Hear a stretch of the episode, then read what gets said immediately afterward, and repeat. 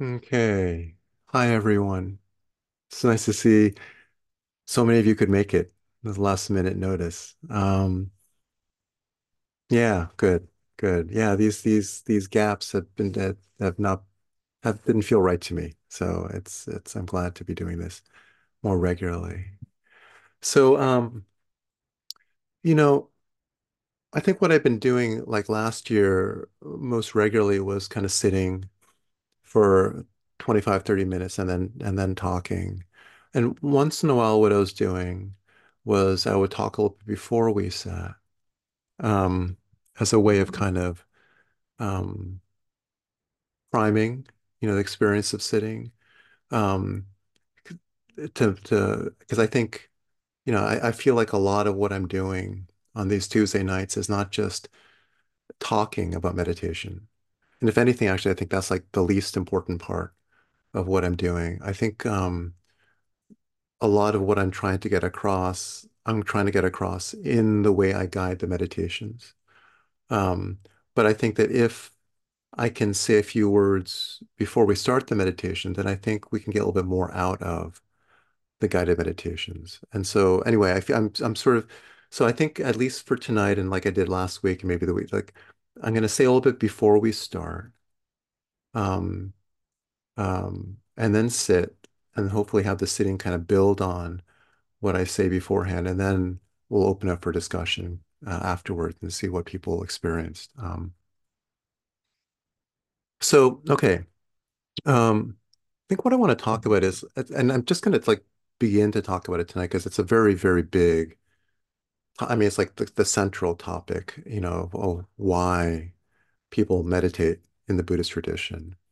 Um, I guess for having said that, I guess it's kind of like what I've been talking about for the last five years. But it's like I mean, I feel like there's a certain kind of thing, kind of like wrinkle that I want to dig into um, tonight and maybe in some in the next few Tuesday night sessions.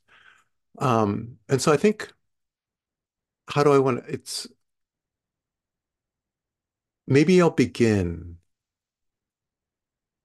by pointing to one kind of difference in the way that therapy often thinks about the nature of human or psychological suffering and the way that meditation thinks about, or Buddhism thinks about the nature of human suffering.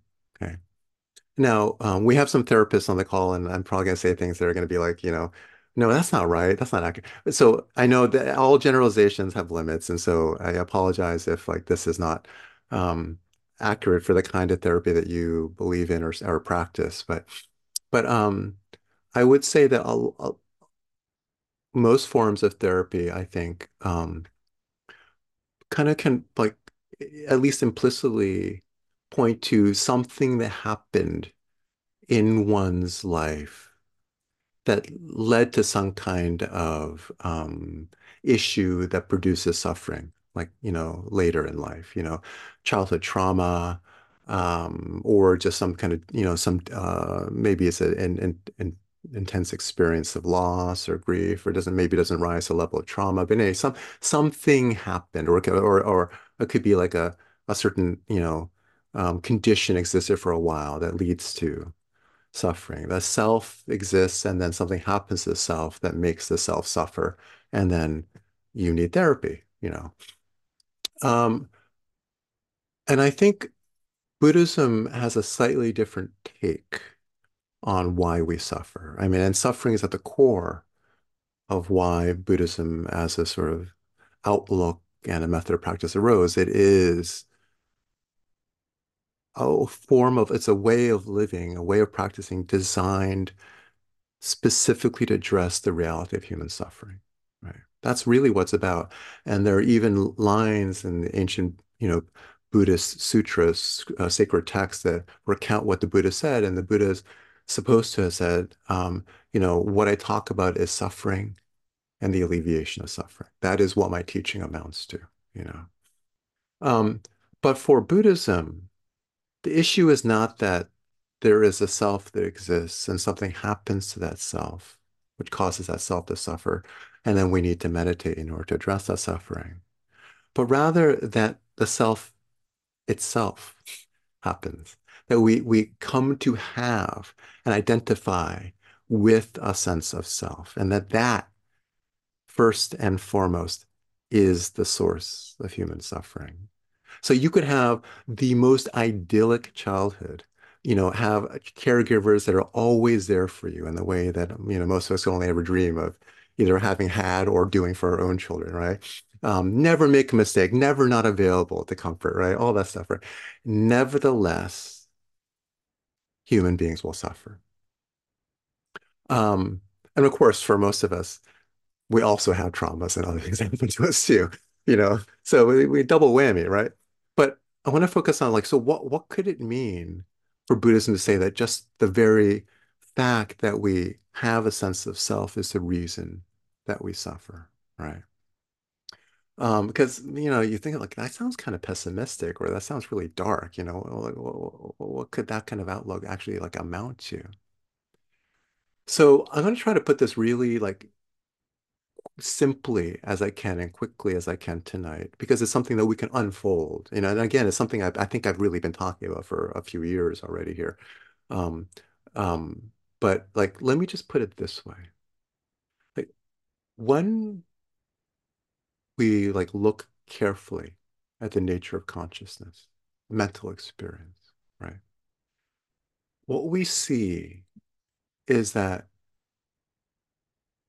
the mind, consciousness, perception, all that thing that uh, what what what make like all all of what our moment to moment experience amounts to is fundamentally a kind of process. It's fundamentally a kind of uh, flow of experience, right? Um, it is um, you know, there's there are thoughts that arise, that go away. There are emotions that arise, that go away, right?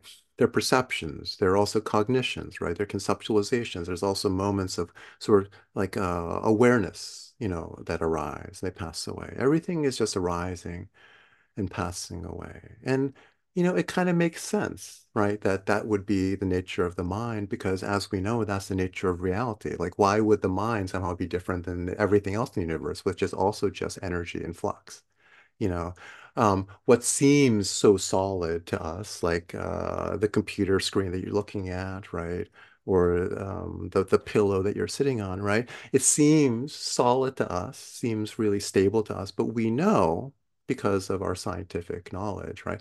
There's actually just a bunch of like particles and subatomic particles, right? Energy forces that are moving, interacting, that give the appearance of solidity. But actually, everything in front of us that is solid, this for all intents and purposes seems so durable and permanent, we know is actually predominantly just empty space, right? Through which energy particles of different kinds is moving that gives a relative sense of stability and solidity. But it's only relative, you know. Um, and so just as all the physical objects in our world are of this nature, makes sense that like why would the mind be somehow different? Well, there are a lot of like religious and philosophical outlooks that claim for the mind a very special kind of status. Like maybe everything else is just moving like the laws of science, you know, describe. But the mind is actually something like a, uh, you know, durable, ongoing, permanent kind of essence. And the, the, the classic Christian word for this is this is a soul, right? Um, it's it's um, you know, the body may pass away, but the soul is of a, of a special kind of nature, and so it's going to uh, exist forever, right? Um, it's not subject to the same kind of uh, fluctuations and impermanence that the rest of the universe is. It's really different. But for Buddhism, it's all the same. You know, the nature of physical reality and nature of the mind all characterized by impermanence, by flow, by change. Everything is a process undergoing change constantly, right? Um,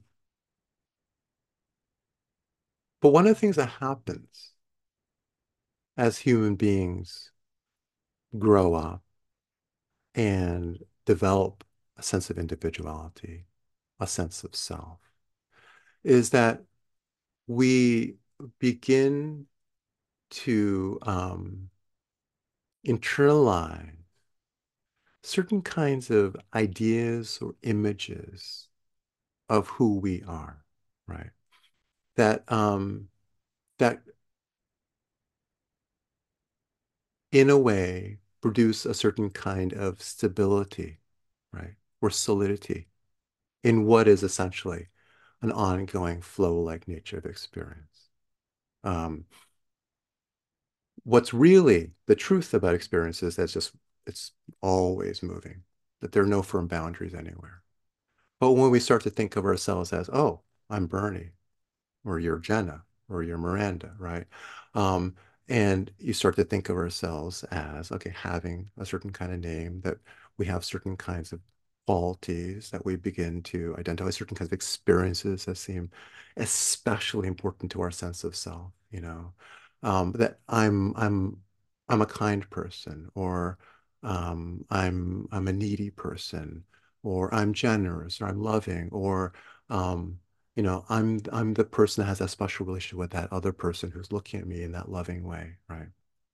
Um, so actually, there's a um, there's a, a kind of wonderful um, uh, story told by two psychoanalysts that I think capture this process really well. Um, the names are D.W. Winnicott and Jacques Lacan, right? And they call this kind of experience I'm talking about, with this sort of solidification of the sense of self, the mirror stage. Something that happens when a child is really young, you know, just starting to get sort of motor control, just starting to acquire language, just starting to get a sense of self. And they're saying, like, imagine this child who really doesn't have like full control over their bodies, doesn't really have any kind of stable sense of self yet, right? And this child gets a glimpse of him or herself in a mirror. Now, from the subjective point of view, the internal experience of this child is actually quite chaotic, right?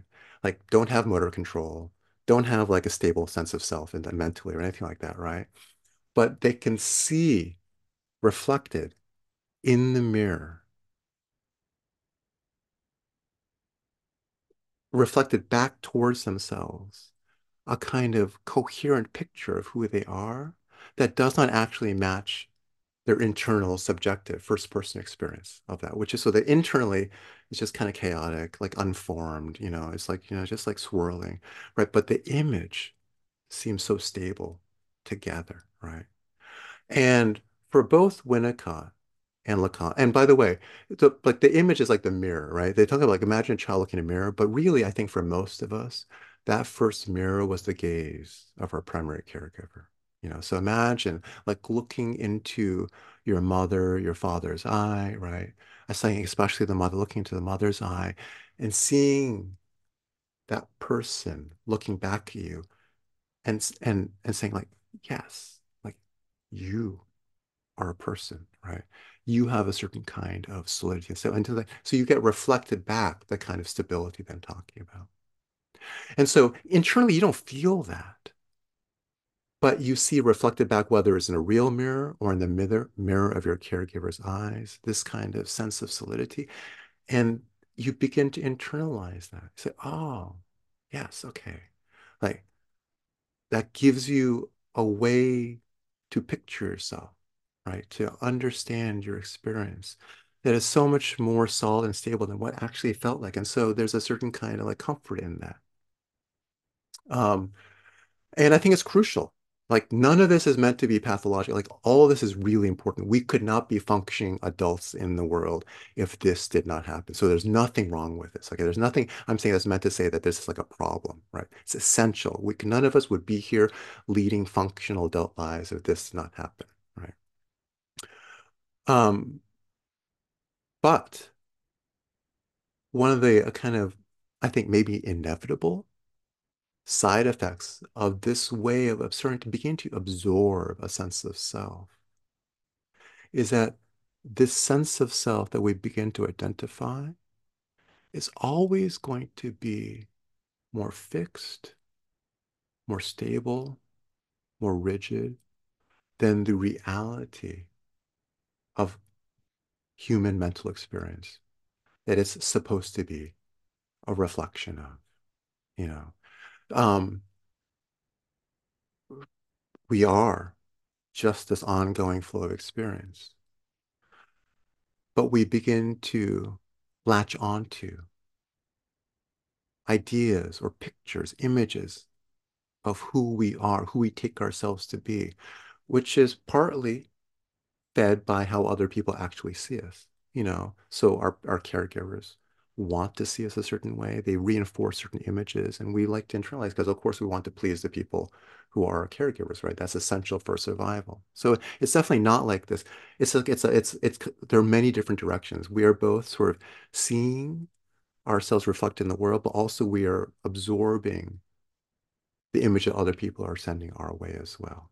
And when you get older and you start also interacting with things like media, social media, then the number of images that are like bombarding you that you can choose or like unconsciously identify with, it becomes like, you know, really complicated. So, um, but the real key thing is that as necessary as it is for us to have a sense of self, as inevitable as it is, right, as even productive as it is to have a sense of self, that comes out of this process of sort of identifying with images that are reflected back toward to us from the world around us. Those self-images are always going to have an awkward fit, a mismatch with the reality of our mental experience which is fluid, flowing, right? Um, a process.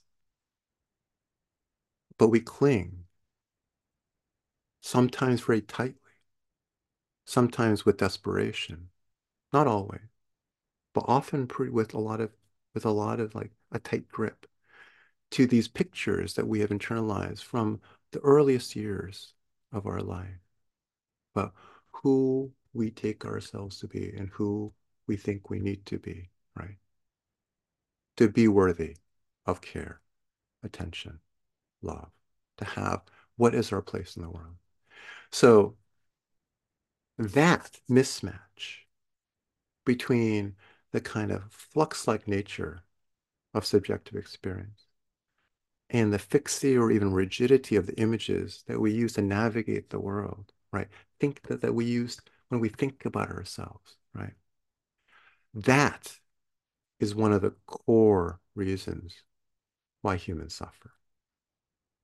Because as we do what is necessary in order to make our way in the world, we adopt all sorts of identities, self-images, roles, right? All of that is important. But we begin, I think, I would say almost all the time, this is almost inevitable, to mistake ourselves for those images. You know, like, yes, that's really me. I am really that nice person. I'm really that person who, you know, is so generous, right? Who, who's so kind, right? I'm really that person who is like, eh, you know, um, whatever it may be. Okay. I mean, we all have our, our particular images, particular stories that we identify with. And that mismatch because that that image doesn't actually refer it's not it's not actually reflecting anything real but who we are. It's something that we've latched onto in order to sort of um, acquire a stable sense of identity in the world which again is necessary. So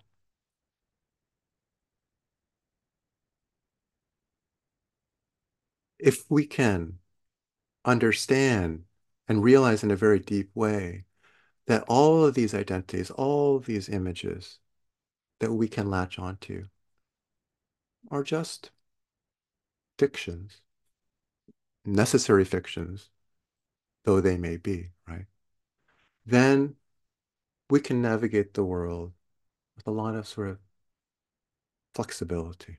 We don't get hung up when life or our experience doesn't match our sense of who we are, right? When reality and the pictures of what we think life should be like, and they don't match, it's not going to be so much of a problem because we can realize that, oh, the, the pictures are just pictures, images are just images. Those ideas I have of myself are just ideas. They're not the truth. But more often than not, we mistake those images that we've internalized as the truth about who we are. And so have begun to identify with these much more rigid and constricted versions of who we are than is the truth of who we are, which is not ever going to be um, contained adequately by any image, by any idea, by any one story. So we can see this process at work when we sit, when we observe the mind. We can see the traces of the process I'm talking about when we hear those thoughts like, I need this to happen. No, that's not okay because I, I, this is the kind of person I am, right? Or when we can see, you know, certain kinds of scripts start to repeat over and over again. That's when we start to pick up, oh, that's the story that I've latched on to. That's who I take myself to be. And when you sit longer and longer, you start to get very familiar with the particular kinds of storylines, scripts, identities that you have absorbed through the process that I've just sort of sketched out very briefly. Right? And you can see the ways in which it creates a lot of tension and suffering because if things don't go the way that you want them to go, those storylines are going to activate it, right?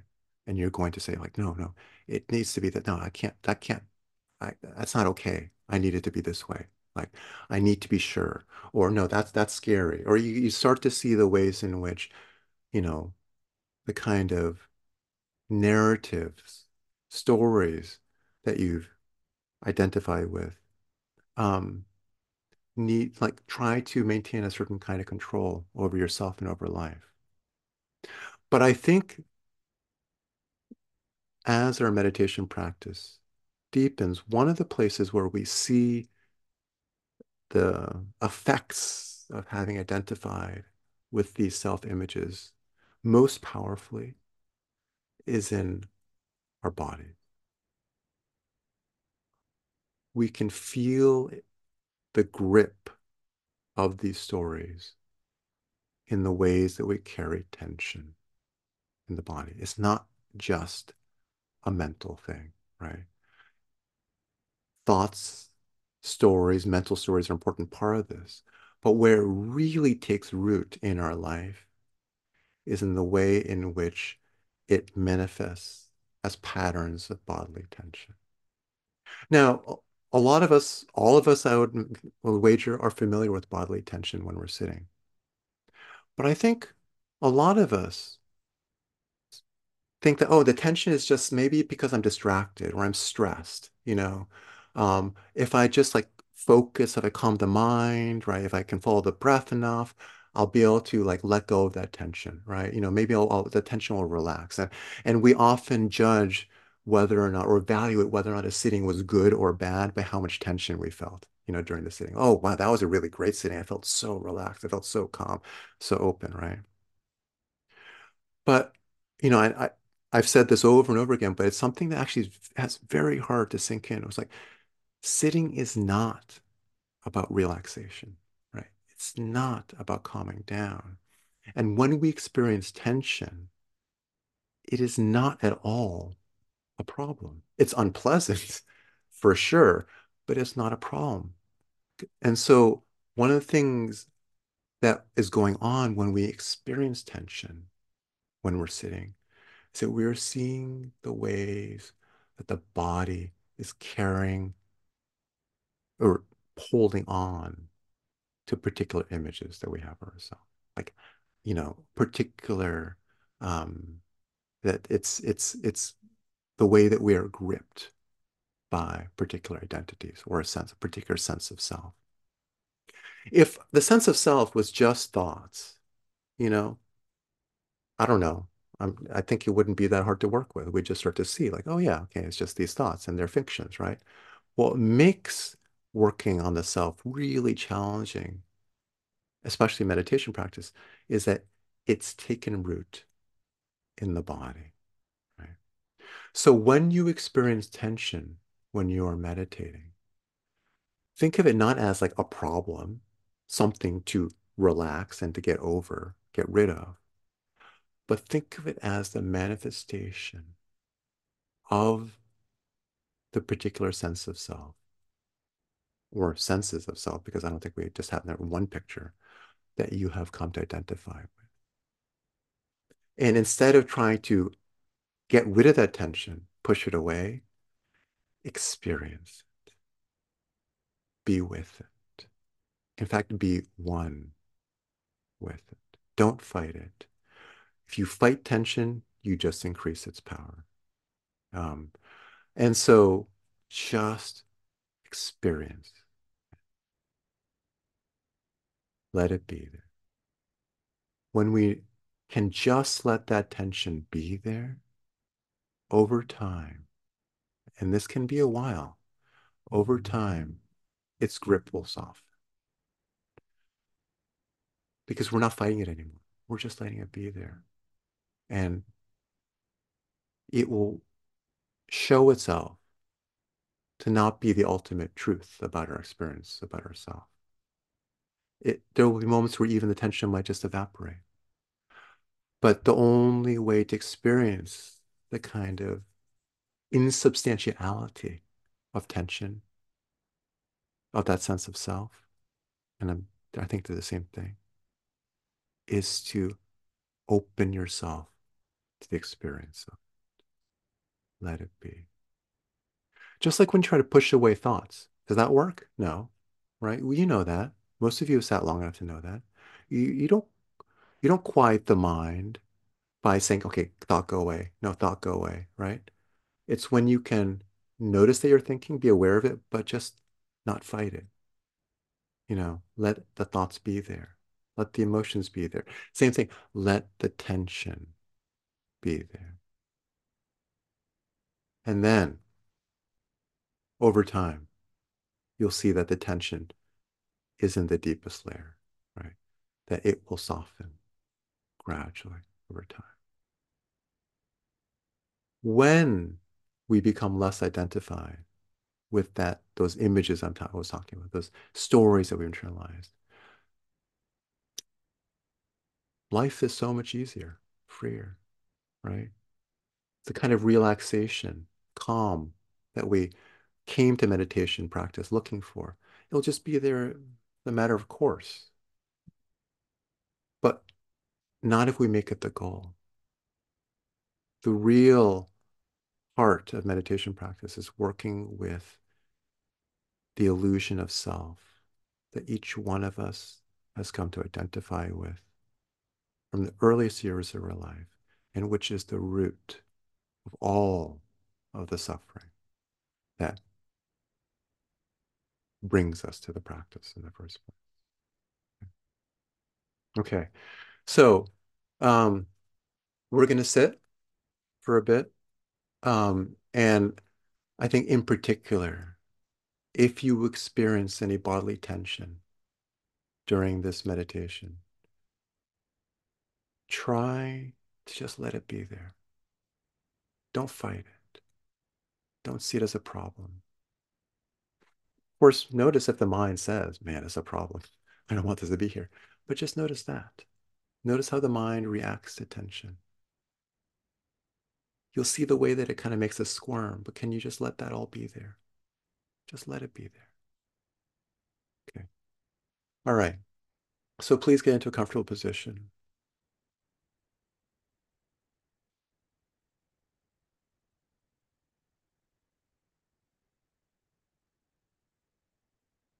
And we take a couple deep breaths. Feel the upper body fill up with air.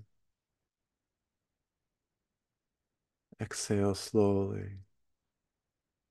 Your slightly open mouth.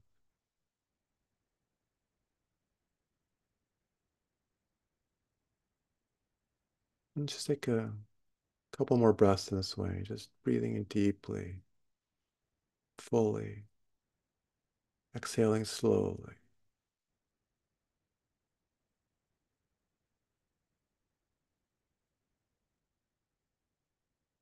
Now let your mouth come to a close and just breathe naturally through your nose, no longer intentionally lengthening the breath, no longer managing the breath in any way, just letting the breath come and go however it wants to on its own.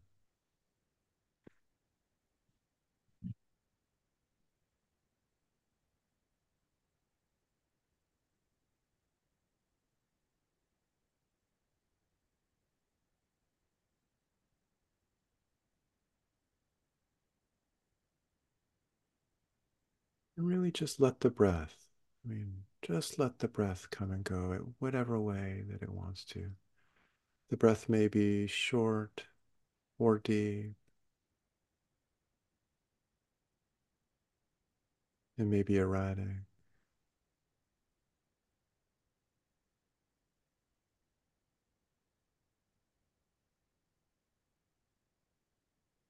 You may notice that there's some tension your experience of the breath. Just let that be there.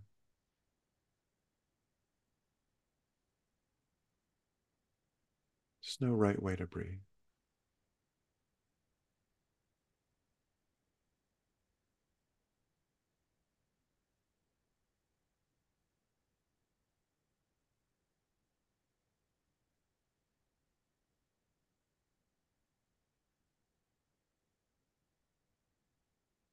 Just let your awareness rest on the breath.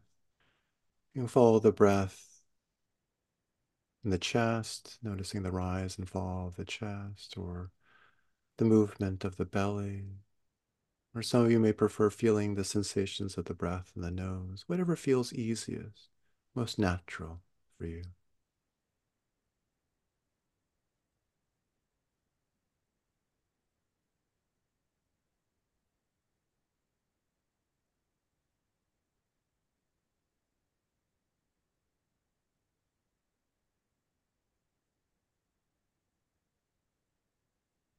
We're not gripping the breath with our awareness. We're not holding tight to it. We're just just let the awareness rest on the breath. Gently. Feeling the sensations as you breathe in and out.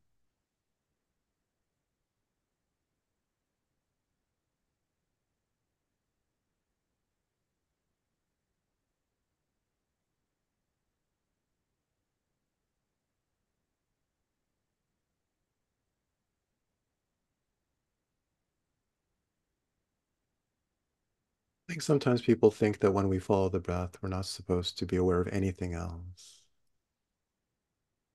But we're not focusing on the breath in a laser like way. It's not one pointed. Just using the breath as a way to anchor ourselves in the present moment, in the physical reality of the present moment.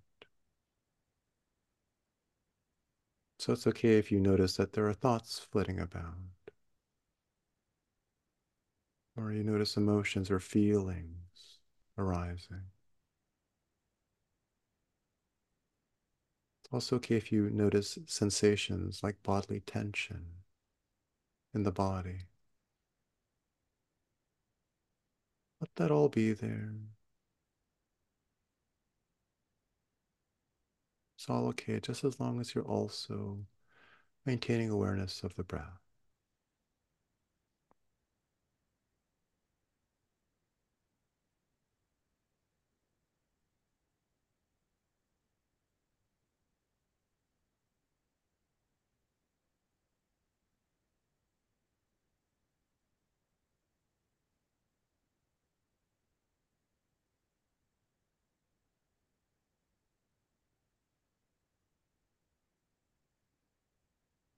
Now, while you continue following the breath in this way, please include in your awareness all the sounds in the space around you.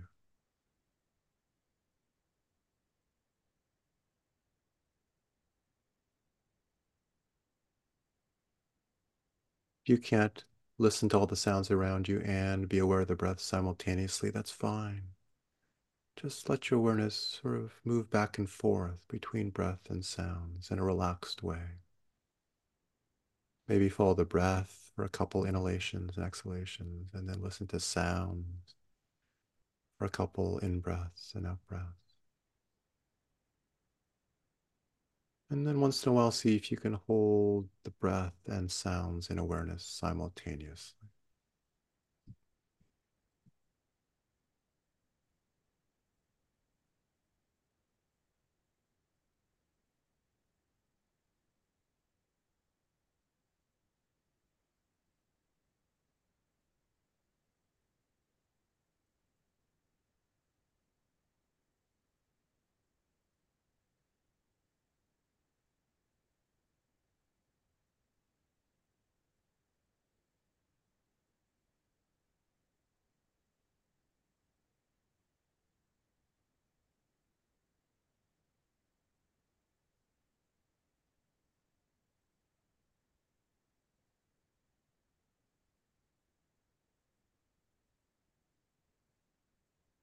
So, this is the practice for the rest of this meditation, just following the breath, feeling the sensations of the breath, and listening to all the sounds around us.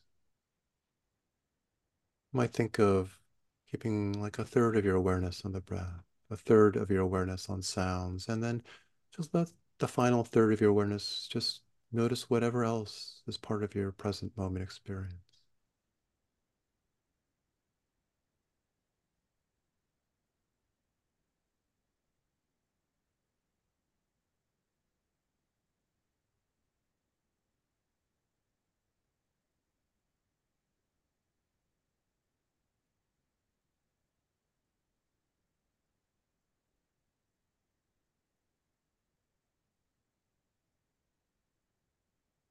Not trying to achieve any special state. We're just trying to stay awake to the reality of our physical experience.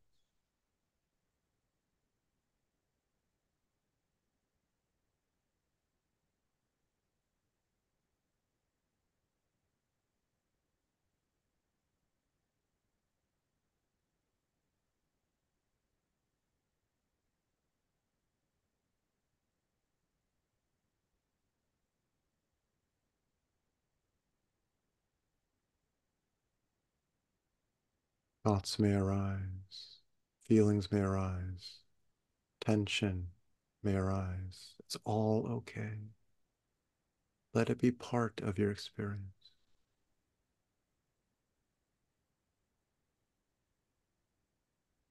As long as you are feeling the breath, hearing the sounds around you, let whatever else is part of your experience be there. No problem.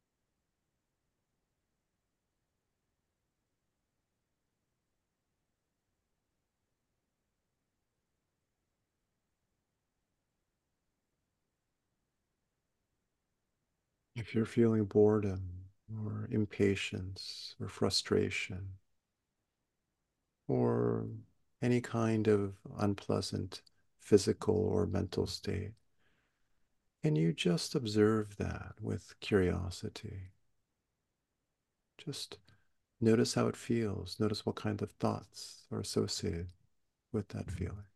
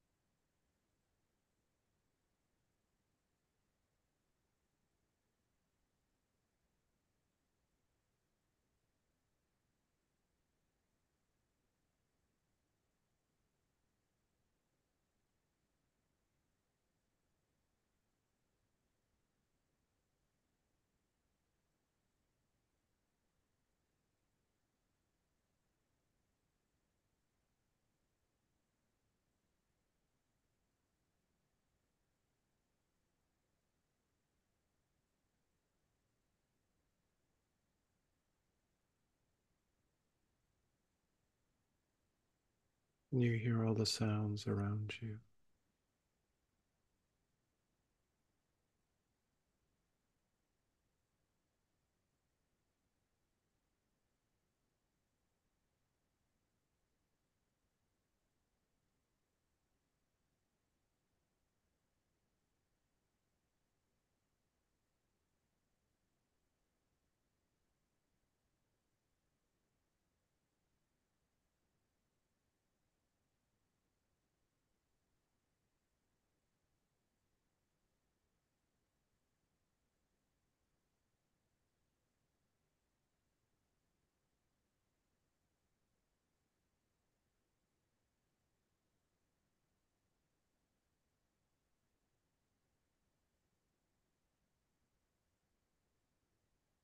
Is there a part of you that's judging how this experience is going?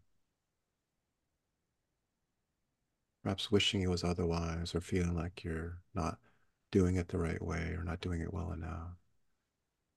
Just notice that. Notice the voice of judgment. What does it sound like and how does it feel in the body? Mm, is there any tension associated with that judgment? Where in the body do you feel that? What does it feel like?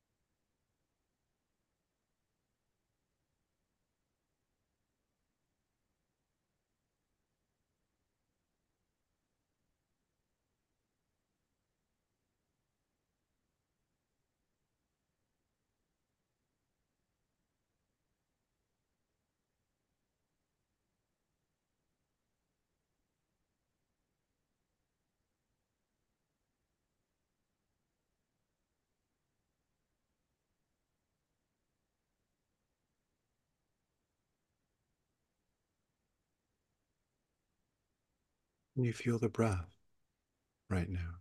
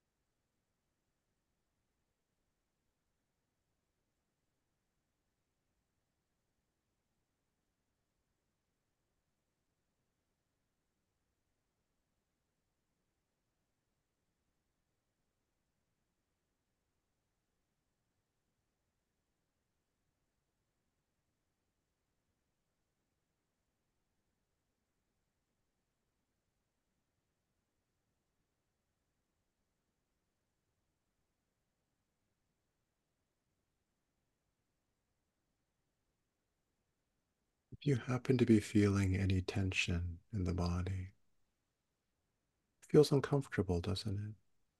But isn't it interesting how much we want to get away from that discomfort, how much we don't want to feel it? It's just tension. It's just discomfort. But sometimes it can feel so unbearable.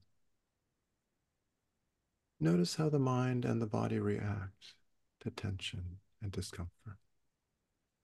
Just be really curious. What happens when tension arises?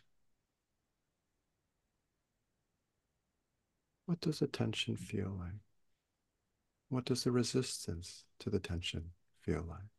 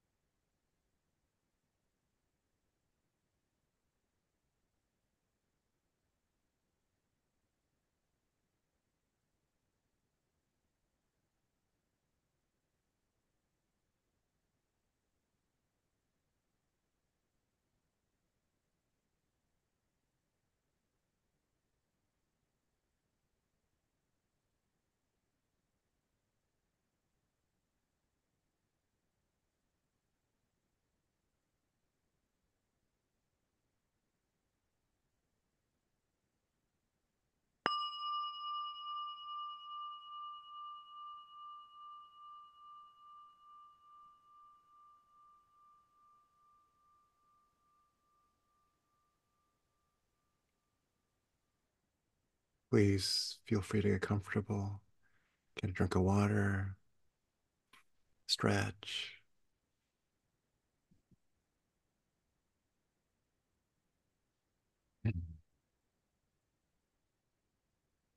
The bell was nifty, huh?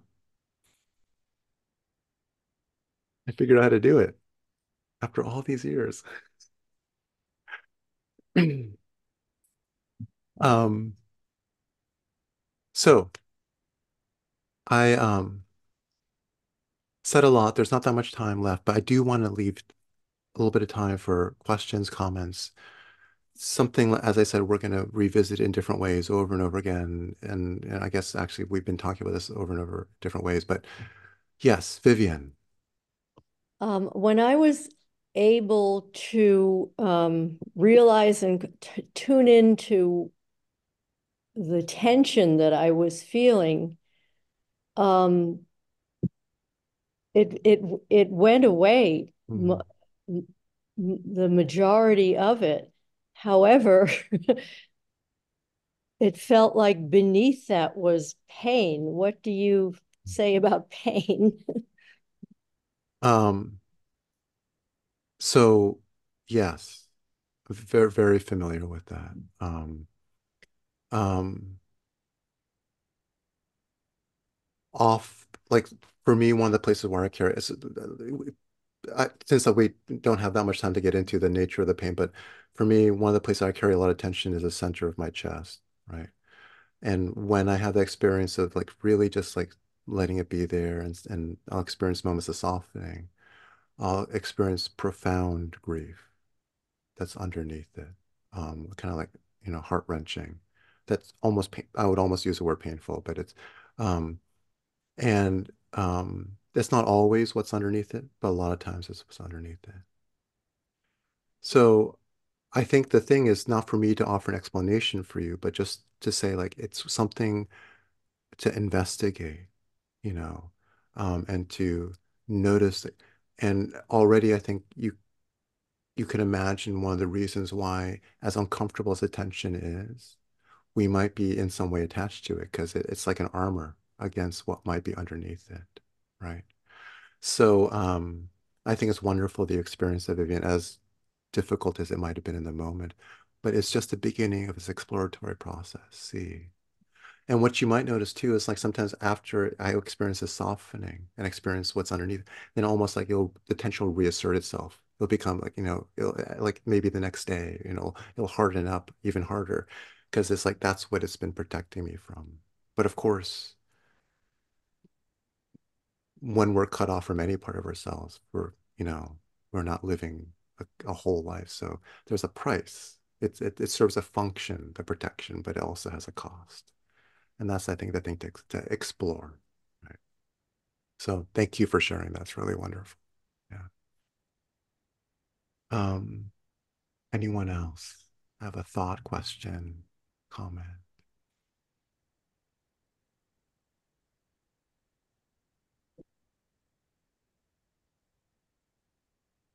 this is the ultra unsexy version of Zen, you know, where, you know, I'm not offering like, you know, like Kensho, you know, experience of enlightenment, you know, like, but really it's like saying, can we just like be with our experience, right? Really just be with it. And then as Vivian discovered, to see what then also might lie underneath it or what what different level, levels the experience may be. Um, and all the other, the fireworks, they can come, they can be part of the experience, but this is about not turning away from our like ordinary lives, but really seeing that there's deep wisdom to be got in actually like attending with care, intention to what's right here, rather than always searching somewhere else, you know, um, for an escape.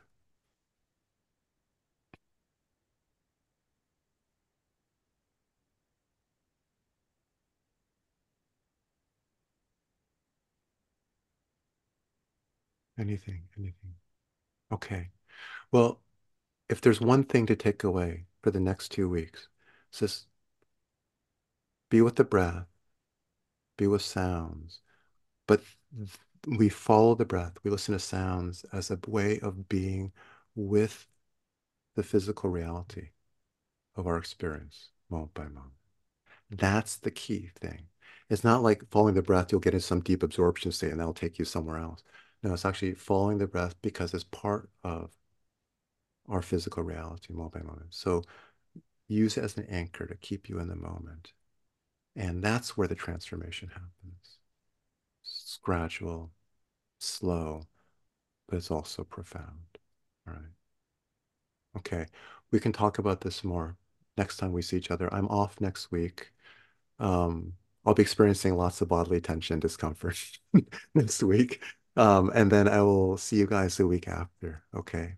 All right. Thank you for being here. Wonderful to see you.